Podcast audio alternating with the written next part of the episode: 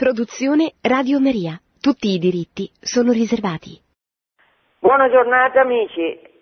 Oggi, che è una bellissima giornata, spero ovunque in Italia, io sto in Francia, è una bella giornata anche qua, nonostante sia la Francia. Oggi parliamo di un argomento molto bello, con un mio carissimo amico, che ha appena finito di tradurre in spagnolo il libro che ho scritto su Lutero, che gli sono anche molto grata, questo mio amico è un eh, prete che sta alla Domus Galilei di cui abbiamo parlato spesso in queste puntate e che è vice rettore del seminario della Domus dove anch'io insegno e si chiama Diego Sanchez Alcolea. Buongiorno Diego. Buongiorno Angela. Diego è un uomo non solo molto simpatico, di piacevolissima compagnia, ma anche un uomo molto colto, va bene, ha tanti titoli di studio, ma oggi ho chiesto a lui di fare questa trasmissione perché lui prima di diventare seminarista e poi prete faceva il musicista e in particolare era direttore del coro. Allora gli ho chiesto di parlarmi un po' della storia della musica nella Chiesa perché certamente eh, la musica nella storia della Chiesa ha avuto un posto importantissimo, ci sono delle opere meravigliose che anche quelli che non sono cristiani eseguono in tutto il mondo. E chiaramente in duemila anni di cristianesimo la musica cristiana ha subito una grande evoluzione, a partire dalle radici mh, ebraiche da cui sicuramente siamo partiti all'inizio del cristianesimo e io vorrei che Diego ci parlasse un po' di questo aspetto bellissimo con cui la Chiesa ha dato lode a Dio, perché mh, mm, nel cammino si cita sempre Agostino che dice che quello che canta prega due volte, in effetti è vero, quando siamo contenti, perlomeno a me, ma penso a tutti, ci viene di cantare. Allora, eh, la lode espressa a Dio col canto, con la bella musica, col bel canto, certamente è una lode meravigliosa che rallegra il cuore anche di quelli che lodono e di quelli che ascoltano. Sì. Diego, a te la parola. Grazie Angela per questa presentazione. Sì, evidentemente eh, la musica nella Chiesa ha un posto fondamentale. E, evidentemente le nostre radici ebraiche sono anche fondamentali. Però non si può, è, evidente, anche chiaro che in questi pochi minuti del programma non si può fare tutta la storia della musica nella Chiesa, però sì che io vorrei dare qualche spunti importanti, soprattutto a livello anche dei documenti ufficiali eh, della musica nella Chiesa e vedere anche l'evoluzione e l'importanza della Chiesa per la storia della musica, che come, come vedremo adesso è una cosa meravigliosa. E vorrei partire eh, da una teoria che ho letto poco tempo fa, anche se è una teoria del 2012, dei due professori della Sheffer School of Music dell'Università del Rice degli Stati Uniti. Ah, ci sono questi due professori eh, che eh, dicono che la lingua, che generalmente è vista come fondamentalmente per l'intelligenza umana, e la musica è spesso trattata come se fosse dipendente da o derivata dalla lingua. Però questi professori avanzano la teoria che la musica è prima del linguaggio, prima della musica, cioè prima della, de, la, la, la, cosa prima è la musica. È una teoria molto interessante se si tiene conto, per esempio, che nel Targum della Genesi eh, ci dice che nel Cos'è principio... il Targum, la... Diego? Che cos'è allora, il Targum? Sì, il Targum è una traduzione in aramaico de, dei libri della Torah, che è diciamo, la tradizione orale, è una traduzione in aramaico che è quello che si leggeva spesso nelle sinagoghe, eh, perché molte volte non si capiva eh, l'ebraico, allora facevano eh, nel linguaggio comune l'aramaico, facevano la traduzione e a, a, volte ci sono aggiunte e ci sono aspetti della tradizione che non troviamo nella, nel testo ebraico. Allora nel Targum dice che nel principio, una cosa interessante, la parola crea il cielo e la terra. Allora è vedere come la creazione appare già come una sinfonia, un canto che dà gloria a Dio. E non possiamo vedere la storia della musica nella Chiesa senza prima vedere evidentemente fare un sorvollo della parola di Dio e nelle nostre radici della tradizione ebraica, perché la Bibbia è piena di canti e di strumenti musicali. Già nella Genesi... Eh, Davide. Eh? Dico Davide, Ne- mi viene in mente Sì. mentre tu dicevi così.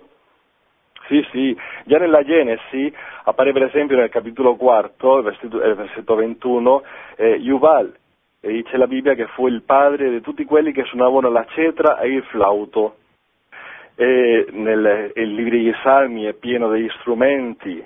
E- è interessante per esempio nel libro di Daniele che appare un triduo, il flauto, la cetra e la lira, appare spesso nel libro di Daniele, forse già nelle- in Babilonia erano strumenti che si suonavano insieme. La tromba è un altro strumento che appare spesso nella Bibbia, il tamburello, il salterio, il flauto, la. Cioè, nella Bibbia vediamo che la musica è fondamentale. E anche questa tradizione musicale appare nel Nuovo Testamento, soprattutto con la tromba. Eh, la tromba appare spesso, e soprattutto nel libro dell'Apocalissi, evidentemente, eh, al suono della tromba, che ci sarà il giudizio finale. Questa tradizione è, e appare anche nella tradizione, per esempio adesso dentro di poco vivremo la Pasqua, eh, la prima cosa che fa il popolo dopo il passo del Mar Rosso sarà suonare gli strumenti e una cosa importante cantare, cantare la vittoria di Dio. E questa cosa del canto è fondamentale, come tu hai detto all'inizio, perché noi ormai eh, nelle chiese non è che molta gente canta, perché evidentemente dicono che se la musica è un'arte, allora eh, devono cantare soltanto quelli che hanno questo dono, e come possiamo fare? Invece, come vedremo nella storia della musica nella Chiesa, il canto è stata una cosa fondamentale. Continuando con il soggetto del canto, è importante vedere come questo fa parte fino al presente della liturgia ebraica. E il canto nella liturgia ebraica è fondamentale perché? Perché ogni liturgia, ogni festa si può identificare per i canti, hanno canti particolari e in questo ambiente è nato il cristianesimo. All'inizio e dopo la separazione della sinagoga eh, le comunità cristiane si riunivano in case per celebrare, no? E immaginavo, eh, immagino che anche cantavano, perché è proprio della liturgia cantare, come fanno anche oggi nelle sinagoghe, che si riuniscono per gruppi, per minyan, che sono un gruppo di dieci persone, cominciano a cantare, cominciano a lodare il Signore. Però la storia del canto nella Chiesa si conosce molto meglio nella pratica musicale della Chiesa imperiale. Perché? Perché quando Costantino si converte, con lui tutto l'impero, appare un cambiamento nella liturgia e nel canto, perché evidentemente eh, non si può fare una cosa familiare quando arriva l'imperatore. E allora appare eh, che cominciano a cantare gente che sa cantare meglio, cominciano a, uscire le scolanie.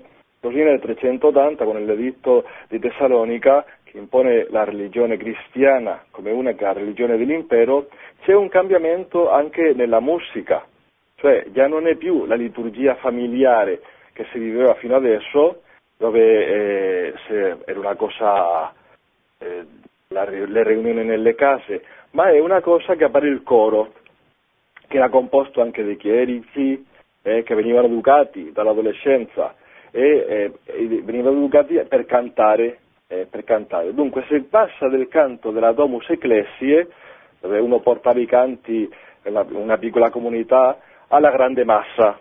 E dunque se bisogna un coro che sappia portare la liturgia e anche questa grande massa che la faccia partecipare.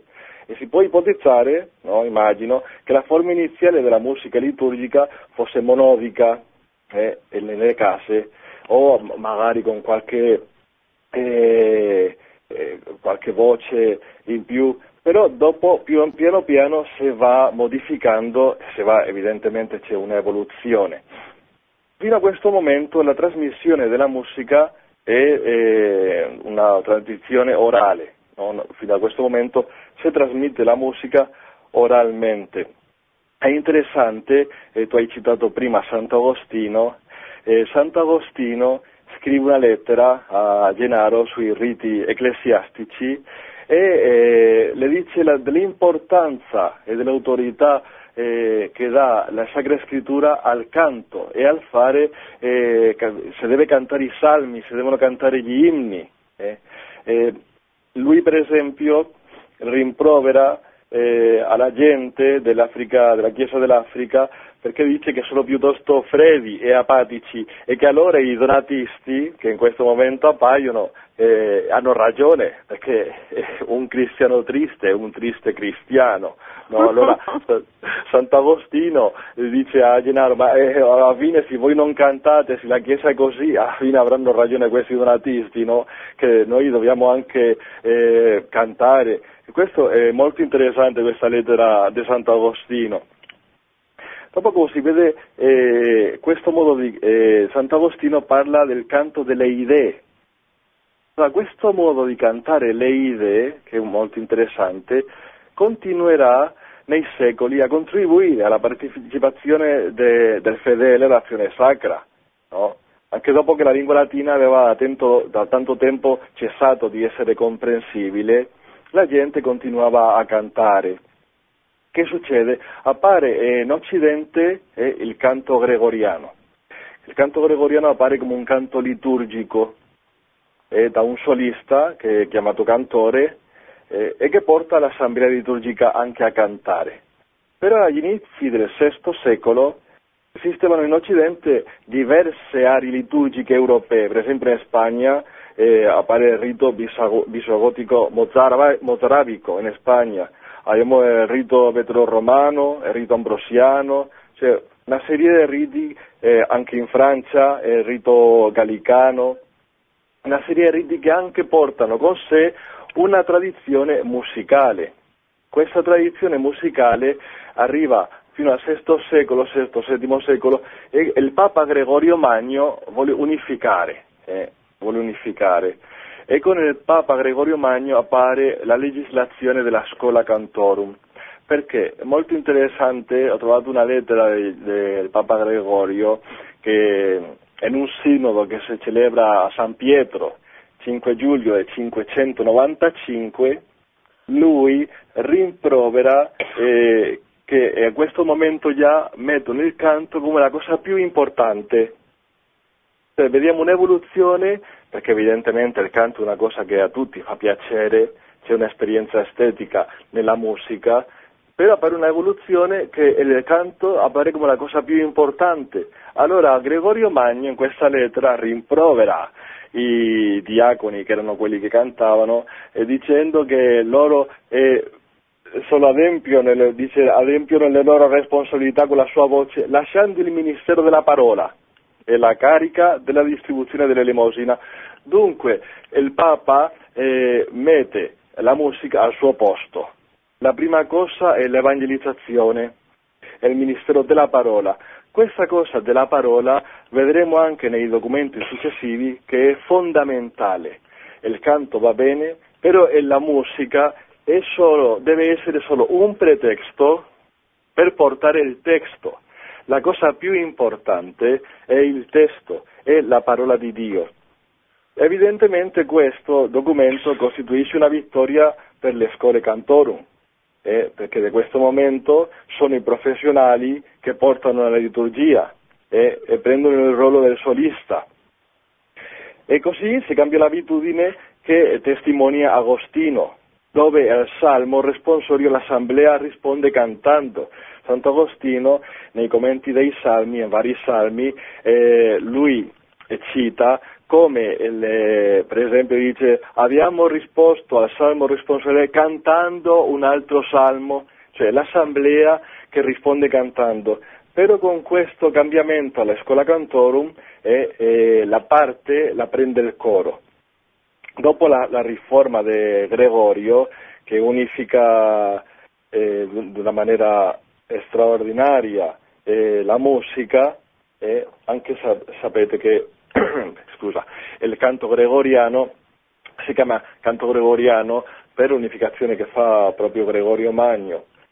Eh, la, della musica continua continua e appare alla voce monodica appargono altre voci, una seconda voce eh, che chiamano vox organalis, appare la, eh, una, quarta, una, quarta, una quinta che si chiama nella tonalità, no? E, dunque appare la polifonia. Evidentemente fino a qui eh, la trasmissione della musica cominciano i testi con grafici, con segni, però non c'è eh, ancora eh, una eh, struttura eh, sistematica della scrittura della musica. Dobbiamo aspettare al mi, all'anno 1000 per vedere apparire la, una struttura eh, sistematica della musica, della scrittura. E questo pare che una opera di Guido d'Arezzo. E questo è molto importante che molte volte si dimentica, che perfino il sistema musicale che noi abbiamo attualmente, cioè il Do, Re, Mi, Fa, Sol, La, Si, Do, la base è un inno a San Giovanni Battista che scrive questo Guido d'Arezzo. Guido d'Arezzo eh, in latino eh, eh, utqueant laxis resonare fibris mira gestorum ogni inizio di ogni parola non soltanto dava il nome alla nota ma anche la tonalità. Questa è un'innovazione che è una rivoluzione assoluta nella storia della musica è fondamentale questa apparizione eh, e con questo inno a San Giovanni Battista, no? la Chiesa eh, che potenza e che eh, fa avanzare la scienza, eh. questo è molto importante.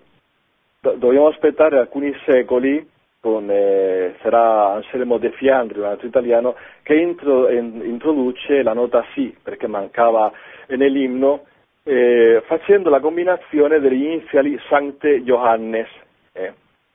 Più tardi, eh, nel secolo XII, eh, si sviluppa a Parigi, intorno a Notre Dame, tu che adesso sei in Francia, si sviluppa una grande scuola contrapuntistica europea di ispirazione pitagorica, che fu detta appunto la scuola di Notre Dame.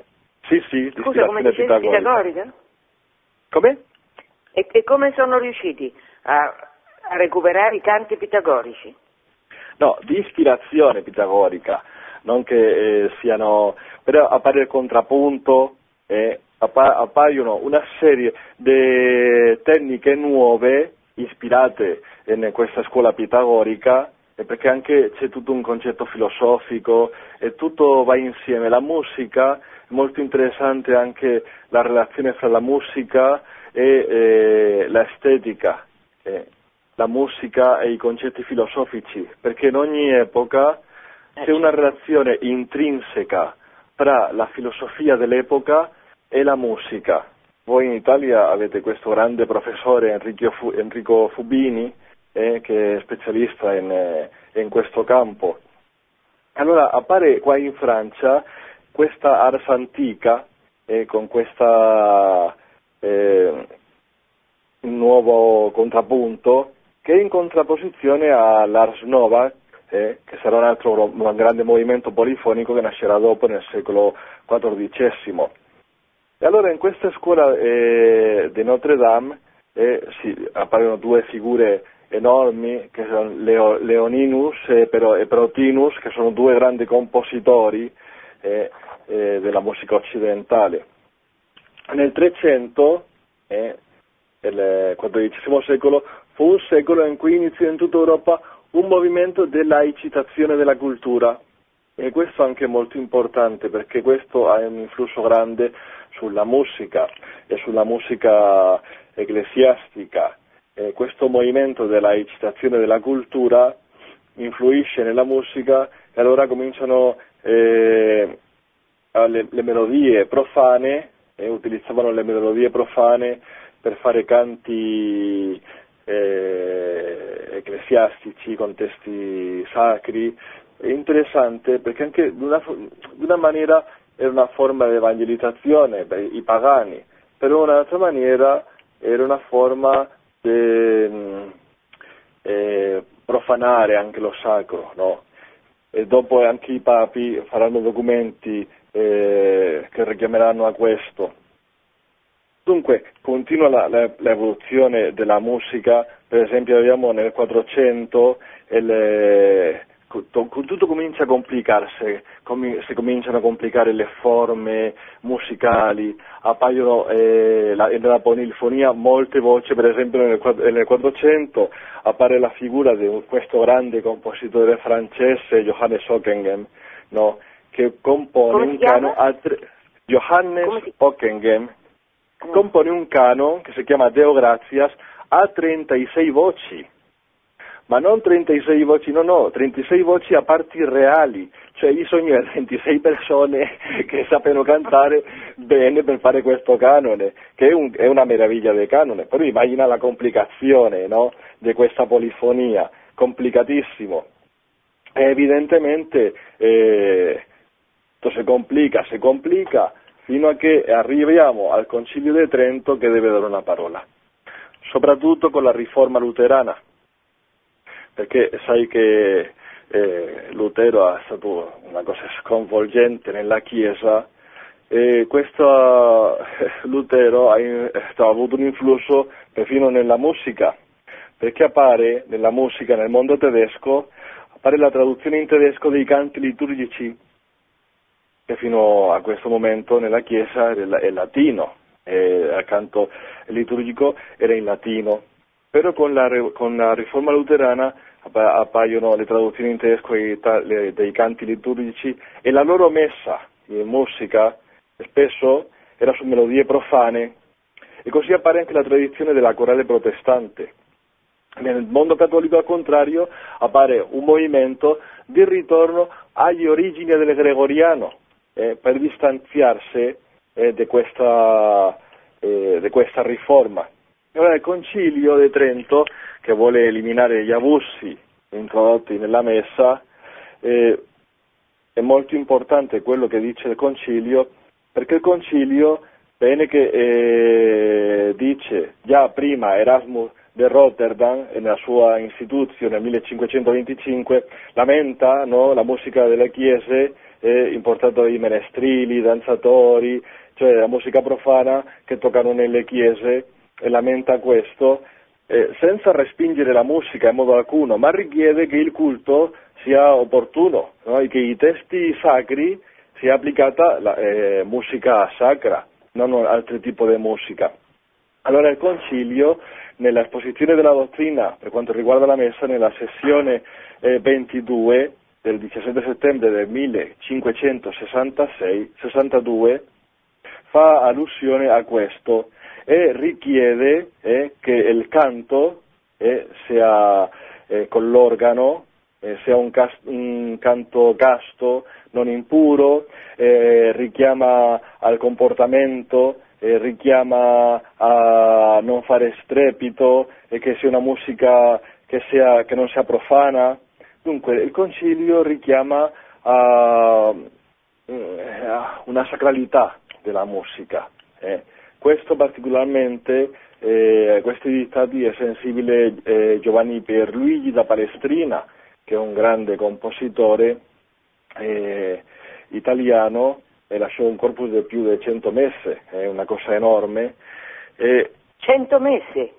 Sì, sì, sì, sì, 100 messe. 100 messe, più di 300 motetti, eh, più di 300 altre composizioni, lui scrivió, ha scritto un compositore enorme. Eh.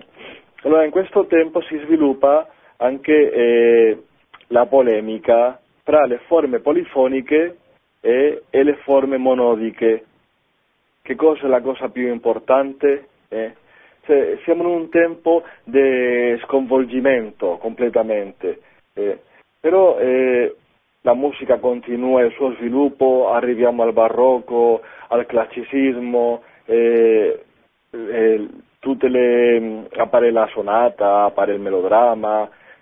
Che succede? Che queste musiche eh, molte volte erano suonate nelle chiese. Eh.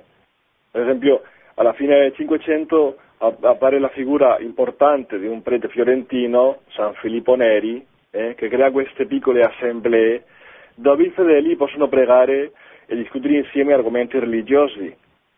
E queste assemblee ebbero molto successo, no? Però è interessante che in queste assemblee eh, discutevano e pregavano cantando le lodi eh, in polifonia. Questo è molto successo, che cantavano in polifonia. È molto interessante questi oratori di San Filippo Neri, perché anche è una forma di evangelizzare i più lontani. Eh, la, la Chiesa eh, sempre ha portato la musica come una forma anche di evangelizzare, è un aiuto per l'evangelizzazione. Eh. In effetti quando in eh, America Latina comincia eh, l'evangelizzazione dell'America Latina dopo la scoperta di Cristoforo Colombo, un, un, elemento importantissimo è la musica. Isabella la cattolica eh, manda a Sud America, al Nuovo Mondo, i migliori maestri di cappella della Spagna. Eh, e adesso si stanno scoprendo, per esempio in Bolivia, eh, si è scoperto un fondo musicale impressionante, in Perù, eh, di questa epoca, dei tesori eh, che eh, fino ad adesso non si, conos- non si conoscevano. Eh. una cosa meravigliosa. E anche nelle atte de, della, della storia della musica nel Nuovo Mondo appare per esempio eh, la, la, qualità con la quale la gente vi la cantava, la bellezza delle voci, eh, il, suono degli strumenti con quel legno particolare, e dunque la musica sempre anche, scusami, scusami se ti interrompo, anche sì, le sì. riduzioni del Paraguay dei Gesuiti. Sì, sì, L'attenzione sì, alla musica. Sì, sì, sì, sì, sono stati i gesuiti che soprattutto che hanno portato questo, eh, questo amore, questo, questa evangelizzazione con la musica e questa è stata una cosa fondamentale. Arriviamo però all'Ottocento e eh, nel 1749 appare una Costituzione apostolica molto importante di Benedetto XIV che si chiama Annus Qui Ung. Allora, in questa Costituzione eh, apostolica il Papa, a motivo del Giubileo a Roma, eh, parla della musica e parla della musica di una maniera molto forte, perché il Papa comincia dicendo dice, non c'è niente di più avvilente e pernicioso per la disciplina ecclesiastica che entrare nelle chiese e vedere e sentire le ore canoniche cantate o recitate nel coro con strapazzo. Cioè, io questa enciclica è molto simpatica perché il Papa dice che eh, devono vigilare anche della pulizia delle chiese, che sono tutte sporche, però dopo in questa, enciclica, in questa Costituzione Apostolica il Papa fa un percorso storico ricordando tutto quello che è stato detto sulla musica nei diversi concili. E il Papa eh, vede di nuovo l'importanza eh, della musica, però lui richiama una cosa, che la cosa più importante non è tanto la musica, eh, come l'audizione perfetta e facile delle parole. Un'altra volta l'importanza del testo, perché evidentemente eh, con tanta sinfonia, tanto strumento e tanta polifonia il testo non si capiva. Sì, la musica era molto bella, però il testo, cosa diceva il testo? E il Papa richiama un'altra volta all'importanza del testo. E anche lui dice sugli strumenti che si possono ammettere nella musica sacra che siano soltanto esclusivamente per sostenere il canto delle parole, cioè che non coprano il testo. E lui in tutta la, eh, tutta la Costituzione apostolica eh, fa molto, eh, risolleva molto l'importanza di che si deve ascoltare il testo. E non soltanto ascoltare il testo, ma anche eh, il popolo deve cantare, perché evidentemente con eh, l'introduzione nelle chiese dei vari strumenti musicali, la scuola cantoro, il popolo era arrivato eh, a vedere lo spettacolo però non c'era una partecipazione così eh, importante come nell'inizio della Chiesa, come abbiamo visto con Sant'Agostino, che tutti cantano, era una cosa molto, invece adesso ne cantano i professionali, suonano i professioni, eh, quelli che sanno, professionisti, eh, dunque la gente va a vedere lo spettacolo, eh, è bello, evidentemente c'è una spiritualità, però non partecipa. La partecipazione è, è, è ridotta al minimo, alla minima espressione.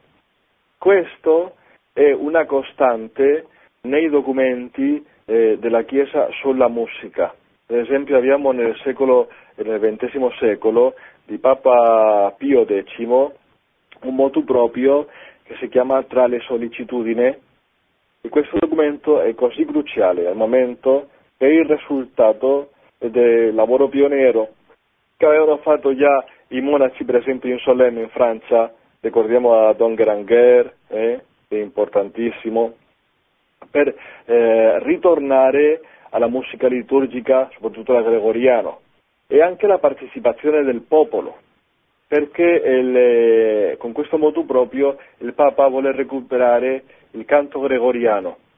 Dice il Papa che è l'unico canto eh, ereditato dagli antichi padri, il canto gregoriano. Dunque il Papa, con questo modo proprio, vuole restituire eh, il canto gregoriano eh, e anche fa, eh, richiama l'attenzione alla importanza della partecipazione del popolo. Eh, questa partecipazione che eh, molte volte non si sente, eh, non si sente. la gente ha paura di cantare, ha paura perché però l'importante è lasciarsi portare, perché l'importante è sempre il testo, è la parola di Dio, il testo.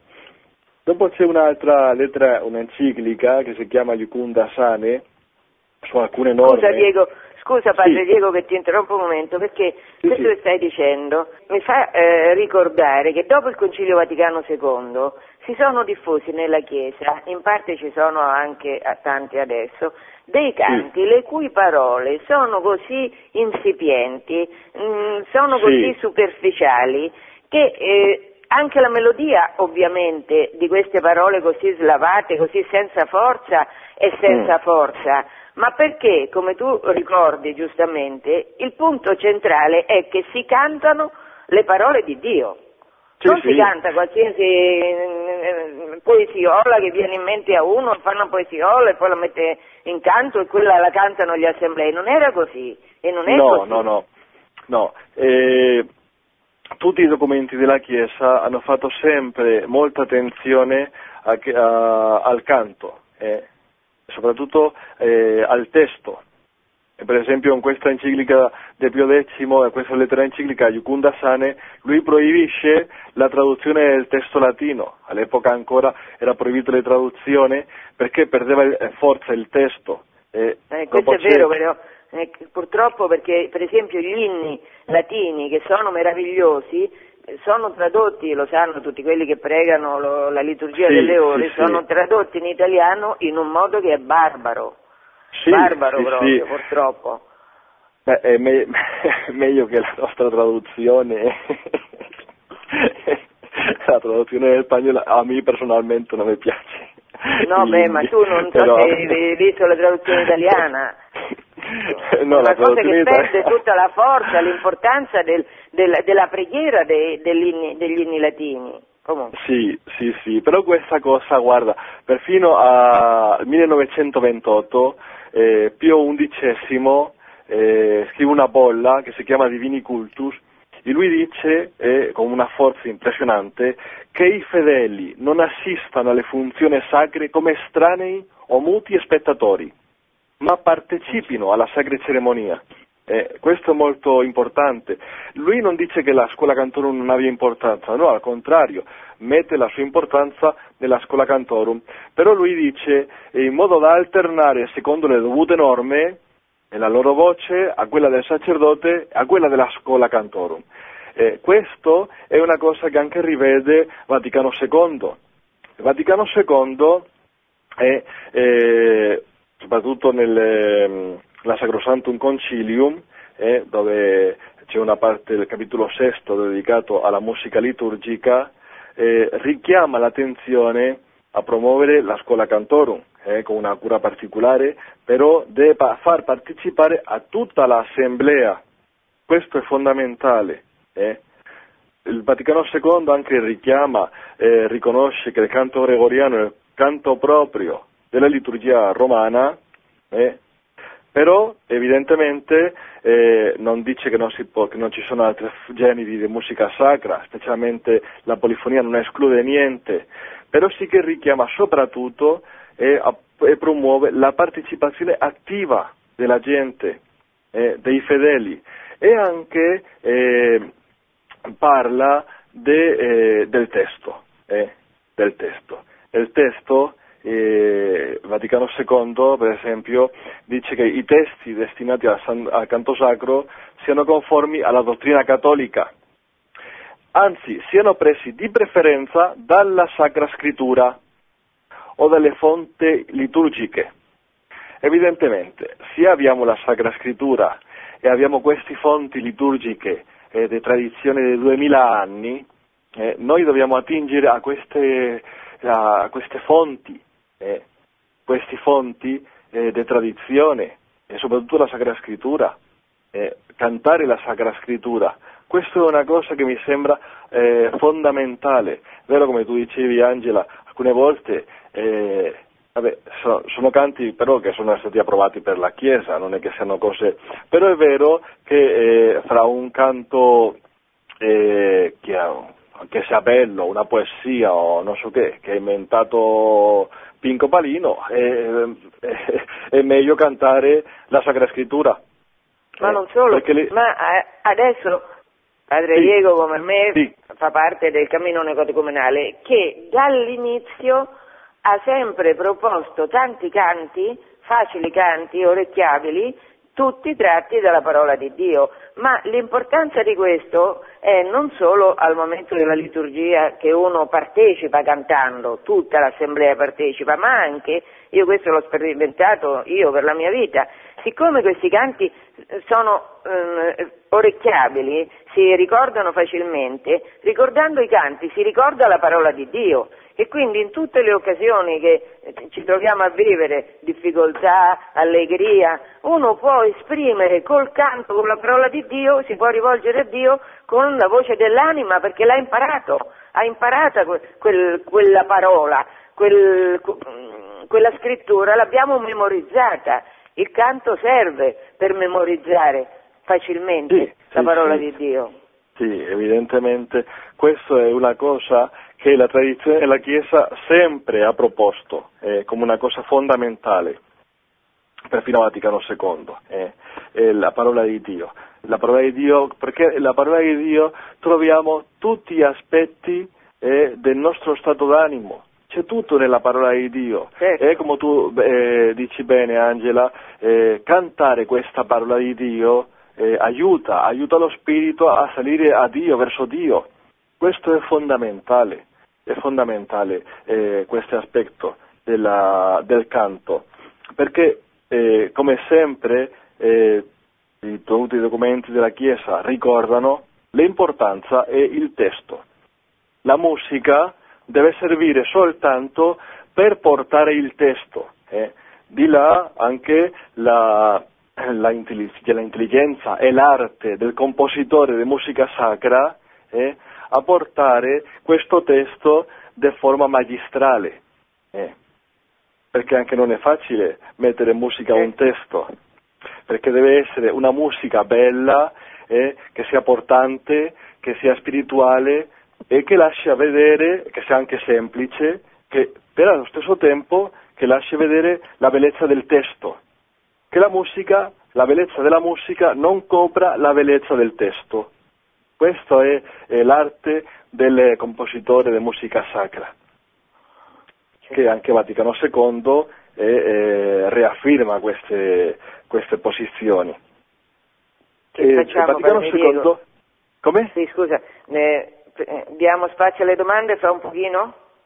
Ok, sì, sì. Devi finire? No, se hai finito... Sì, no, eh, sol- no, soltanto dire che eh, Vaticano II eh, Dopo Vaticano II c'è stato, alcuni anni dopo il concilio, venne pubblicata un'istruzione eh, sulla musica sacra perché certamente Vaticano II c'è stata eh, una rivoluzione nella Chiesa, alcuni non hanno ben capito questa cosa, questo cambiamento del, a livello della musica, allora la Chiesa dà alcune norme eh, e richiama, però non dà, non dà delle norme nuove, soltanto richiama la tradizione. Prima cosa che richiama è che l'importanza della partecipazione attiva di tutto il popolo e che si manifesta con il canto. Questo è fondamentale. Le, le nostre assemblee devono imparare anche a non avere eh, paura di cantare, eh, perché il, anche il canto uno può dire no, ma io eh, sono stonato, non importa, già, eh, Beh, oddio. la cosa importante è cantare, uno eh, piano piano uno impara, cioè la, eh, la musica ti porta da sola, ti va educando, eh, però la, la, cosa è buttarsi, buttarsi però, perché uno non si butta al, al, vuoto, si butta nella parola di Dio attraverso il canto. E questo è una cosa che ribadisce questi documenti eh, dopo Vaticano II. Anche l'importanza della scuola cantorum, eh, però ricorda la scuola cantorum che deve lasciare le parti eh, proprie al sacerdote che deve cantare il sacerdote e le parti che deve cantare deve fare aiutare al popolo a cantare, non prendere la parte del popolo e questa è una cosa che mi sembra molto importante. Ecco. ecco. Senti, io prima di passare alle domande mi era venuto in mente mentre tu parlavi, tu dicevi di questo cambiamento grande eh, che, anche in senso profano che avviene in Francia nel XII secolo, mi pare che dicessi, XII-XIII secolo, mi sì, viene in mente, sì, sì. ma questo sarà legato anche all'affermazione del gotico? Che poi... Sì, sì, sì, è tutto, è, è, è tutto un insieme. ogni cambiamento a livello di arte c'è un cambiamento a livello filosofico e un cambiamento a livello musicale, fino ad oggi perché eh, in un certo senso questa mh, musica che diventa più profana uno la potrebbe far derivare dall'umanesimo, che appunto sì. è la fine del 300 inizio del 400, ma in Italia, non in Francia. E l'umanesimo nasce come contrapposizione per l'appunto al gotico, che eh, Mhm. i latini vedevano il gotico come un'aberrazione in qualche modo, cioè il regno delle, de- de- di tutti i particolari, delle minuzie, a scapito dell'essenzialità delle forme, della proporzione, della bellezza, della semplicità delle forme. E allora mi è venuto Sì. in mente che forse eh, questo- questa moda che viene in eh, Francia musicale, di cui non conoscevo l'esistenza, questa moda legata al gotico porti lo stesso risultato contro cui poi l'umanesimo si scaglia, cioè di appesantire, di impreziosire perdendo l'essenziale, che dici? Sì, eh, ricordate quello che diceva Sant'Agostino, no? di cantare le idee. Allora, questa cosa di cantare le idee è fondamentale, perché la musica, eh, eh, se tu vuoi, fare, se tu vuoi dif- eh, far diffondere una idea rapida, una forma di vivere rapida, mettele in musica. E subito e si sparse, è come, come l'olio, entra per tutte le parti. Eh, è, un- è molto interessante eh, perché eh, e anche per quello una forma di evangelizzare fondamentale è stata attraverso la musica. Eh, E, e canto- questo lo sanno benissimo per esempio i marxisti, i comunisti. Io da Eh, certo. Ero, ho avuto una fase marxista rivoluzionaria e, i canti, compagni, avanti il gran partito, cioè una, una musica delle strofe semplicissime, mh, banali, eh, stupide, ripetute eh, reiteratamente che uno gli entravano, gli entravano dentro e poi le cantava, cioè, è una Sì, propaganda sì, sì. fortissima quella della musica. Sì, sì, perché uno, senza rendersi conto, eh, vive alla fine quello che canta. Eh sì. Capito? Questo è Eh sì. fondamentale. Per quello l'importanza di cantare i testi sacri, i testi della parola Certo. di Dio. Eh, La parola di Dio senza tutte quelle lagne a cui spesso siamo abituati entrando in tante chiese che veramente è una cosa che ti allontana dalla preghiera, non Sì, ti aiuta sì, sì. perlomeno a me. Per, Per esempio nella musica ebraica è tipico, eh, loro per esempio non prendono di un salmo tutto il salmo, magari prendono soltanto una parte di un versicolo che ripetono, ripetono con una musica, no? E questo però, eh, con questa ripetizione, ricordano tutto il salmo, eh, perché Certo. parte loro nello studio della Bibbia conoscono la, la parola memoria, allora questo li fa anche, li aiuta a vivere una certa spiritualità, eh, li aiuta a vivere nella parola di Dio, questo per noi è molto importante. Certo. E poi Sì. la musica ebraica è una musica allegrissima, Sì, sì, perché sì. danno lode a Dio, è proprio allegra, è gioiosa. Infatti quando la scrittura dice che Davide entra a Gerusalemme ballando eh, come un pazzo davanti all'arca e sua moglie Micol si scandalizza, guarda il re come balla così tutto Mhm. discinto, mezzo nudo, ma perché? Perché è proprio la vita che viene fuori insieme alla musica, insieme alla danza per lodare Dio. Sì, che sì, Dio è sì. vita e noi che lo lodiamo pure, mentre lo lodiamo, se siamo tanto lagnosi, dove sta la vita? Sì, o anche quando eh, Davide le, le suona ah, per tranquillizzare a Saulo, no? Eh, suona la lira, nel fondo la parola che stai dicendo che le cantavi i salmi, e che si suonava Eh. per cantare per eh, la lode a Dio. E poi i salmi, sì, certo, quelli che leggiamo, quasi tutti, la tradizione dice che sono stati composti da Davide. Sì, sì, sì. Allora, Sì. vogliamo lasciare spazio agli ascoltatori se qualcuno vuole intervenire? Molto bene. Benissimo.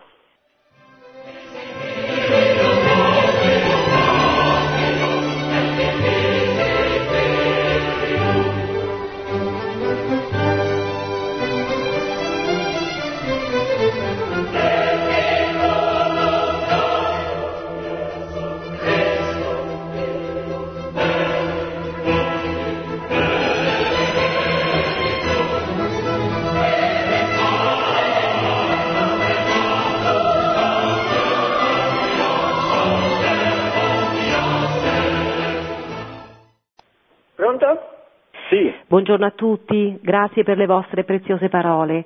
Io Sì, eh, volevo eh, buongiorno. Io eh, volevo dire anche una cosa, si parla di musica. Eh, io e la mia famiglia mh, da quasi vent'anni facciamo parte di un coro, di una chiesa qui del mio paese. Abbiamo coinvolto anche i nostri figli, ho mio figlio che suona la chitarra in questo eh, coro, l'ho voluto un po' coinvolgere, nonostante è un adolescente, insomma cerco di, eh, di coinvolgerlo. Però eh, nel 2010 eh, noi siamo stati a Meciugori e questi canti che veramente arrivano fino al cuore.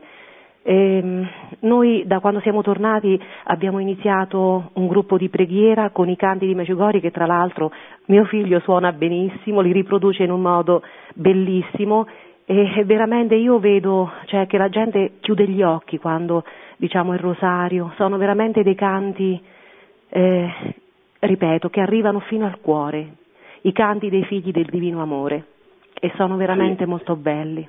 Sì, evidentemente la musica eh, ha questa caratteristica di portare verso Dio, eh, ehm, di aprire il cuore, eh, arriva lì dove nessuno può arrivare, arriva al- alle parti eh, dove la parola non può arrivare e arrivando lì fa entrare la parola. Di là l'importanza de- del testo eh, eh, che porta la musica. Sì, sì, molto importante questo. Un'altra domanda? Sì, buongiorno, chiamo dalla provincia di Belluno, Serrato Gesù Cristo. Sempre Vi ringrazio, sempre Serrato Padre, grazie della bella eh, trasmissione, del, ehm, di- della bella spiegazione, questa carrellata di storia della musica sacra e io vorrei farle una domanda concreta, in quanto Sì. eh, svolgo anche un servizio nella Chiesa, sono sacrestano. Sì. Allora, perché dopo un concilio, l'ultimo, che ci ha detto nella Sacrosantum Concilium che il canto gregoriano è il canto principale, più che altro credo che si lega, come diceva lei giustamente, ai padri, questo Sì. canto sia stato accantonato da una parte. Fino a 50 anni fa, molti ricorderanno, la messa grande, la messa solenne della domenica era tutta cantata e il popolo cantava. Dopo il concilio tutto messe basse, tutto recitato, casomai questi canti applicati, ma è stato perso l'ordinario della messa, il proprio, quindi l'antifona, l'introito del repertorio della comunione, e si è perso un patrimonio. Non parliamo poi del Vespero, che tutte le domeniche, una volta al pomeriggio con la benedizione eucaristica, è sparito tutto. E ogni tanto io penso e dico, è mancato dai laici o dal clero? Eh, mi scuso, forse sono stato un po' troppo, un po' troppo pesante forse, però No, le no. dico perché... ha ragione. sì, è vero. Noi per esempio qua in seminario eh, il gregoriano eh, lo utilizziamo spesso, per esempio noi le, le domeniche facciamo sempre l'adorazione dei Vespri con l'adorazione al Santissimo Sacramento, lo facciamo sempre in gregoriano e ogni giorno cantiamo le melodie gregoriane, eh, i salmi. È vero, E questo, eh, scusa, scusa Padre Diego, questo veramente Sì. a onor del vero lo facciamo in tutti i seminari del cammino e anche in tutte Sì. le comunità che la mattina, per esempio, questo è Quaresima e noi ci riuniamo per fare le lodi la mattina alle 6, alle 6 e mezza, le comunità si riuniscono e cantano i salmi con melodie di tipo gre- gregoriano. Sì, sì, Ah, sì, veramente eh, voi ci avete- mel- melodie avete- gregoriane, proprio gregoriane, cioè Sì. questo è molto importante perché è anche eh, quello che diceva questo signore, ha ragione, però il problema è eh, che al popolo non c'è stata trasmessa, eh, non, c'è- non è stato educato per cantare di questa maniera, perché? Perché manca una iniziazione cristiana, è lì il punto. E il punto è quello, perché noi cantiamo dopo, eh, tutte le comunità cantano, però dopo molti anni di cammino, dopo che c'è stata un'iniziazione cristiana. E in, questo, eh, in questa iniziazione cristiana arriva un momento in cui la Chiesa dà il salterio al popolo e il popolo prega le lodi, si impara le- le- i salmi, i toni gregoriani, cantano in comunità, eh, questo è molto importante, però eh, a livello della Chiesa è, è difficile se non c'è per esempio una scuola cantorum che aiuta il popolo a cantare, eh, eh, è difficile. Cioè, lui diceva di chi è la colpa, se dei laici o dei preti. Beh, non so se si può attribuire la colpa a qualcuno, se c'è la colpa a qualcuno sicuramente eh, siamo noi colpevoli, il, il clero, che non abbiamo saputo trasmettere, però la, la cosa importante è, è- è l'iniziazione cristiana. Senza questa iniziazione cristiana eh, ma poco serve sapere gli otto modi gregoriani se dopo non si mettono in pratica nella vita. Certo, anche perché questa divisione così astratta fra clero da una parte e laici da un'altra, a mio modo di vedere, non è tanto corretta perché c'è l'assemblea cristiana di cui fanno parte sia i laici che i preti e l'assemblea. È, ven- è venuta meno l'assemblea, la forza dell'assemblea, la fede dell'assemblea in tutti i membri dell'assemblea. Ma certo, ma Purtroppo. questo, per, ma questo per, per l'importanza dell'iniziazione cristiana, perché Certo, come eh, certo. abbiamo visto no, con Sant'Agostino che lui diceva, eh, il salmista ha cantato questo, noi abbiamo risposto con questo altro salmo, però perché c'era un'assemblea, c'era un corpo, Certo. c'era un corpo Questo che conosceva, perso, certo, che, che viveva la parola e questo sì. Sì. Si è perso però adesso, da, da un po' di tempo ormai, non- non, eh, da diversi anni ormai, questa rivoluzione che ha seguito il Concilio Vaticano II, per cui per esempio io mi ricordo un mio fratello di comunità che è responsabile dell'evangelizzazione del cammino negli Stati Uniti e, e questo è arrivato in una parrocchia al centro di Manhattan, a New York, e il prete di quella parrocchia aveva buttato nel cassonetto tutti i paramenti eh, liturgici meravigliosi che avevano, che erano costati fatiche, anche soldi, ma soprattutto fatiche e preghiere da parte di tanti che li avevano ricamati. Cioè, Eh. quello è stato un momento di pazzia, diciamo.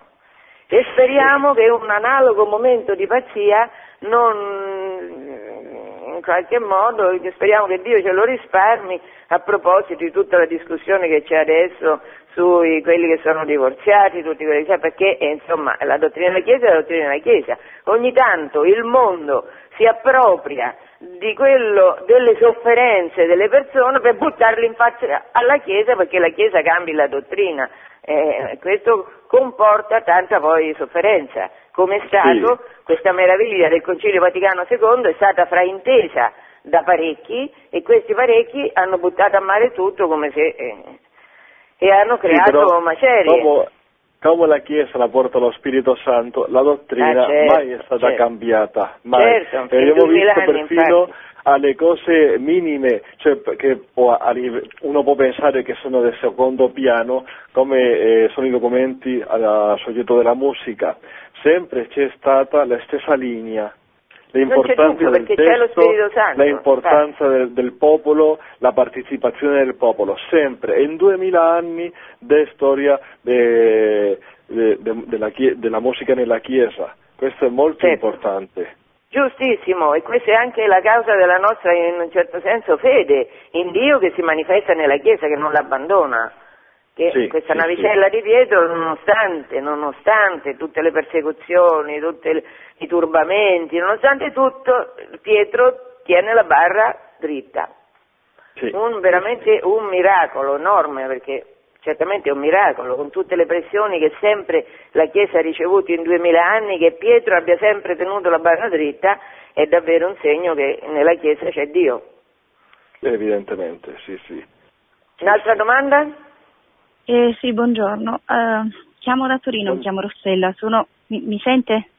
Sì, sì, buongiorno. Sì, buongiorno, senta, io sono relativamente giovane perché ho 40 anni e ho quattro bambini e quindi io quando appunto dice- dicevate prima andare a messa e cantare è bello perché appunto si loda Dio, però io mi sono resa conto adesso documentandomi e, e leggendo e vedendo che alla fine oltre che lodare Dio bisogna rispettare, forse bisognerebbe rispettare un certo rito che da 2000 anni non dovrebbe essere cambiato perché appunto non è la Chiesa che si deve adattare a noi, ma siamo noi che ci dobbiamo adattare alla Chiesa. Scusi, sono molto emozionata, è la prima volta che, che parlo e quindi sono riuscita a prendere la linea, sono contenta e sono un po' emozionata.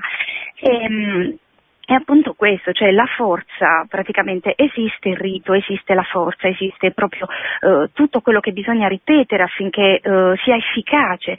E poi non dimenticare che, eh, non lo so se mi sbaglio, ma alla fine oltre alla lode c'è un sacrificio, noi ripetiamo tutte le volte un massacro, un sacrificio di Dio, di Gesù che è stato sacrificato sull'altare, quindi hanno cambiato il verso dell'altare, hanno cambiato, hanno tolto il Gesù Cristo dietro le spalle, l'hanno messo al lato della, eh, della chiesa quando si entra, cioè hanno cambiato un sacco di cose che forse un pochino ah, ah, mm, diluiscono la potenza, l'ho capito adesso io, eh, cioè adesso perché anch'io non lo capivo prima, adesso ho capito che si diluisce un pochino la potenza di quello che invece andare a pregare in un certo modo, non bastano le comunità, non bastano i preti, non bastano le persone che lo fanno ogni giorno come voi, eh, vi ringrazio per questo perché pregate anche per noi, ma noi semplici che andiamo alla messa la domenica, cioè, eh, la- l'evangelizzazione dovrebbe essere anche questo, cioè anche poter eh, noi adattarci, imparare a farlo e pregare nel modo giusto, per avere tutta la potenza e gli strumenti che Dio ci ha dato, non lo so poi se Sì. mi sbaglio, non so se... Sì, grazie. No, eh, cioè, non è che eh, eh, tutto è cambiato, ma Vaticano II quello che ha voluto fare è stato ritornare agli origini, eh, ai, agli origini del sacramento. Eh, queste cose evidentemente eh, fino ad oggi si può celebrare eh, eh, nel rito antico, eh, cioè con le spalle voltate al popolo, eh, però ehm, Vaticano II ha voluto ritornare agli origini del sacramento. L'origine del sacramento è la Pasqua, la Pasqua ebraica, è un passaggio della morte alla res- e alla risurrezione, dove Cristo eh, passa e con lui passa tutto un popolo. Eh, questo è fondamentale è fondamentale anche la partecipazione, per quello la partecipazione è molto più facile si partecipare un'assemblea dove si vede un corpo e la testa e il presbitero e che gli vedi la faccia che non eh, la spalla volta dal popolo, eh, mi sembra. Evidentemente eh, i riti eh, eh, sono una forma di eh, manifestare la lode a Dio. sicuramente quello che ha mancato è, come dicevo prima, un'iniziazione, perché noi ancora stiamo portando questo Concilio Vaticano II non è che è stato fatto e già applicato in tutto il mondo e abbiamo finito e andiamo un'altra cosa, no, ancora lo stiamo vivendo, ancora lo dobbiamo applicare in tante parrocchie, in tanti posti. Eh, la cosa fondamentale è questa applicazione è un'iniziazione cristiana che spiega il perché delle cose, un'iniziazione dove appare il corpo di Cristo, dove uno cammina con un, con un corpo, eh, con un'assemblea e va, eh, questo cammino ci porta verso Dio, questo è fondamentale.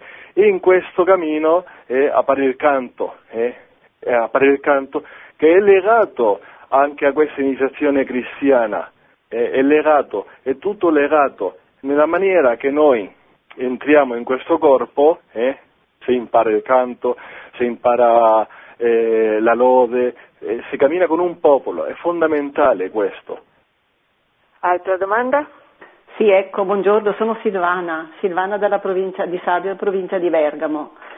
Volevo ringraziarvi comunque della trasmissione importante, anche io da bambina ho cantato un po' nella parrocchia, in adolescente e mi è rimasto comunque anche questo dono di, del canto, del desiderio di cantare. E quando ci troviamo con delle persone che dicono che sono stonate, io dico cantate lo stesso perché ho visto comunque dei miglioramenti grandi, come diceva il padre. Anche, sì, nella, voce, anche nella voce proprio sembrava migliorata, ecco, comunque il gusto del canto e poi questi salmi che quando li cantiamo comunque i canti del rinnovamento che rimangono in mente anche di giorno mentre fai il mestiere, mentre vai in macchina. Certo. E, e infatti come dice lei si prega con il salmo oppure anche allo Spirito Santo e poi non parliamo quelli di Meggiugorie che, che proprio ti portano dentro nella profondità dell'adorazione in un modo molto dolce. Dunque vi ringrazio del tema. È molto bello anche i canti del, di neocatecumenali che sen- sento a Radio Maria e, e so un po' anche di quelli perché mi piacciono tutti questi generi di canti. Ecco, vi Grazie. ringrazio. Buona giornata, grazie. Grazie a Io lei. a proposito, a proposito di questa Sì. cosa di quelli stonati, Sì. eh, devo dire che eh, non ci avrei creduto. C'è, c'è venuto da noi mm, vent'anni fa un giovanissimo prete molto bravo che però era così stonato, ma così stonato. Noi in cammino cantiamo l'anafora, cantiamo il prefazio e quando questo attaccava, mamma mia, era una cosa terribile. E io dicevo sempre basta, non cantare, non fatelo cantare, non è possibile perché proprio erano pugni nello stomaco sentire questo bravissimo, santissimo prete che cantava. Beh, l'ho rivisto dopo 20 anni, l'ho rivisto in un seminario, giusto nel seminario dove sto adesso, perché era venuto qui a fare un corso ai ragazzi e sono andata a un'Eucarestia che presiedeva lui. Ha cantato meravigliosamente bene, non credevo alle mie orecchie. Passati vent'anni gli ho detto, ma come hai fatto? Eh, dice, vedi, è stata la, la costanza dei seminaristi che mi hanno aiutato per tanti anni. Alla fine, alla fine era, però era così stonato che io non ho mai sentito uno così stonato. sì, perché l'importanza domanda? è cantare. Sì, però in effetti quando il Presidente dell'Assemblea canta in un modo disgustoso, perché quando siamo, è, è- Certo. proprio una cosa che non, non ti aiuta la preghiera, anzi Sì, te l'ostacola. Però, ci sono altre domande? Sì, pronto, buongiorno, Pronto, sono Carlo, Buongiorno. sono Carlo, chiamo da Reggio Calabria, io sono un organista e sono in una chiesa.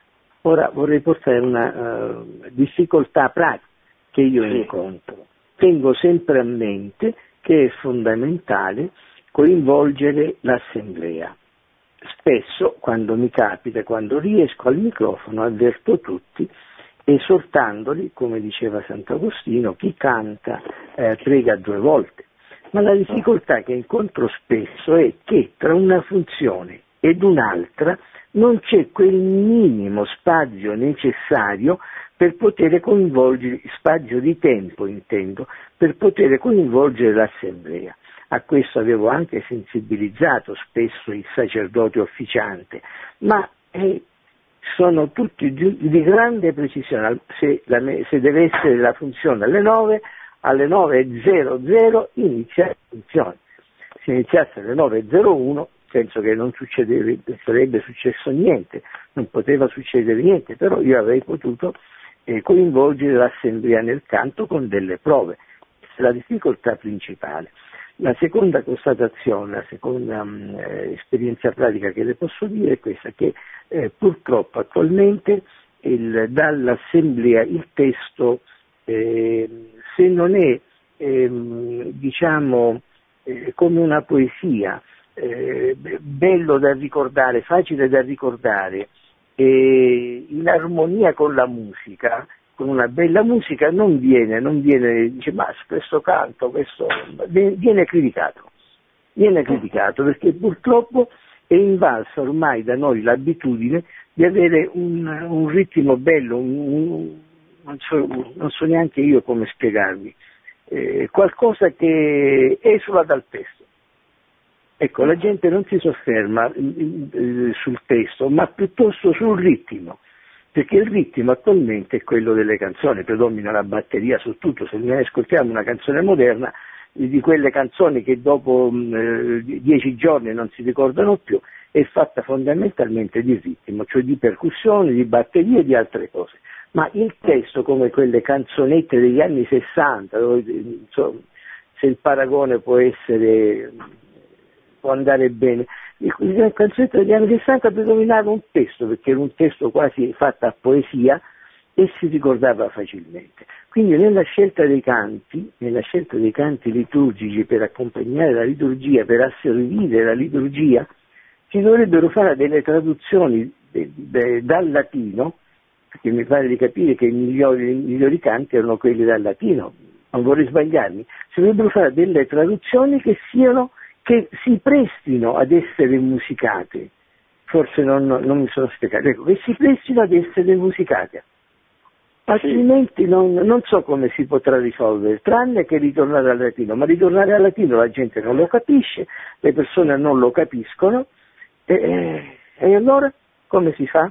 Bisogna tradurre in italiano, tradurre in italiano eh, nella forma liturgica più, eh, più giusta, ma che, sia, che, che, consenta questa traduzione di essere eh, musicata a favore del popolo.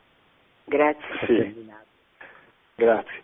Sì, evidentemente la traduzione, è una buona traduzione sempre aiuta, però eh, ritorniamo al problema eh, del testo che lui stesso dice che la gente non si ferma più al testo ma eh, soltanto al ritmo della musica. Perché? Eh, perché si va in chiesa eh, con questi ritmi eh, che si ascoltano ogni giorno, che abbiamo, che portano anche, eh, senza rendersi conto, uno eh, porta delle idee che portano a queste musiche. Che... E allora, eh, come si risolve questo? È molto semplice, una iniziazione cristiana, non c'è un'altra maniera se bisogna fare un'iniziazione cristiana che riporti alla gente a vedere l'importanza del testo e del testo sacro, della parola di Dio, perché questa è la cosa più importante, perché il cristiano, anche se noi nel mondo, eh, stiamo nel mondo, non siamo del mondo, eh, eh, noi siamo pellegrini, dunque, eh, anche se noi viviamo in questo mondo, però una cosa dobbiamo avere chiara, che noi non siamo di questo mondo. Allora è fondamentale l'iniziazione cristiana, un'iniziazione cristiana che ti apra la parola, che ti apra la parola di Dio, eh, con i canti che porti questa parola di Dio. Eh, la, la, musica, eh, questo è fondamentale, e la tradizione della Chiesa abbiamo musiche bellissime, anche tradizionali, che, possono, che portano questa parola di Dio Dunque, eh, eh, questo è fondamentale, questa è la prima cosa. La seconda cosa, lei diceva il problema di eh, far partecipare l'assemblea. Evidentemente eh, eh, questa partecipazione dell'assemblea è difficile, si, si fa la messa alla corsa, diciamo, no?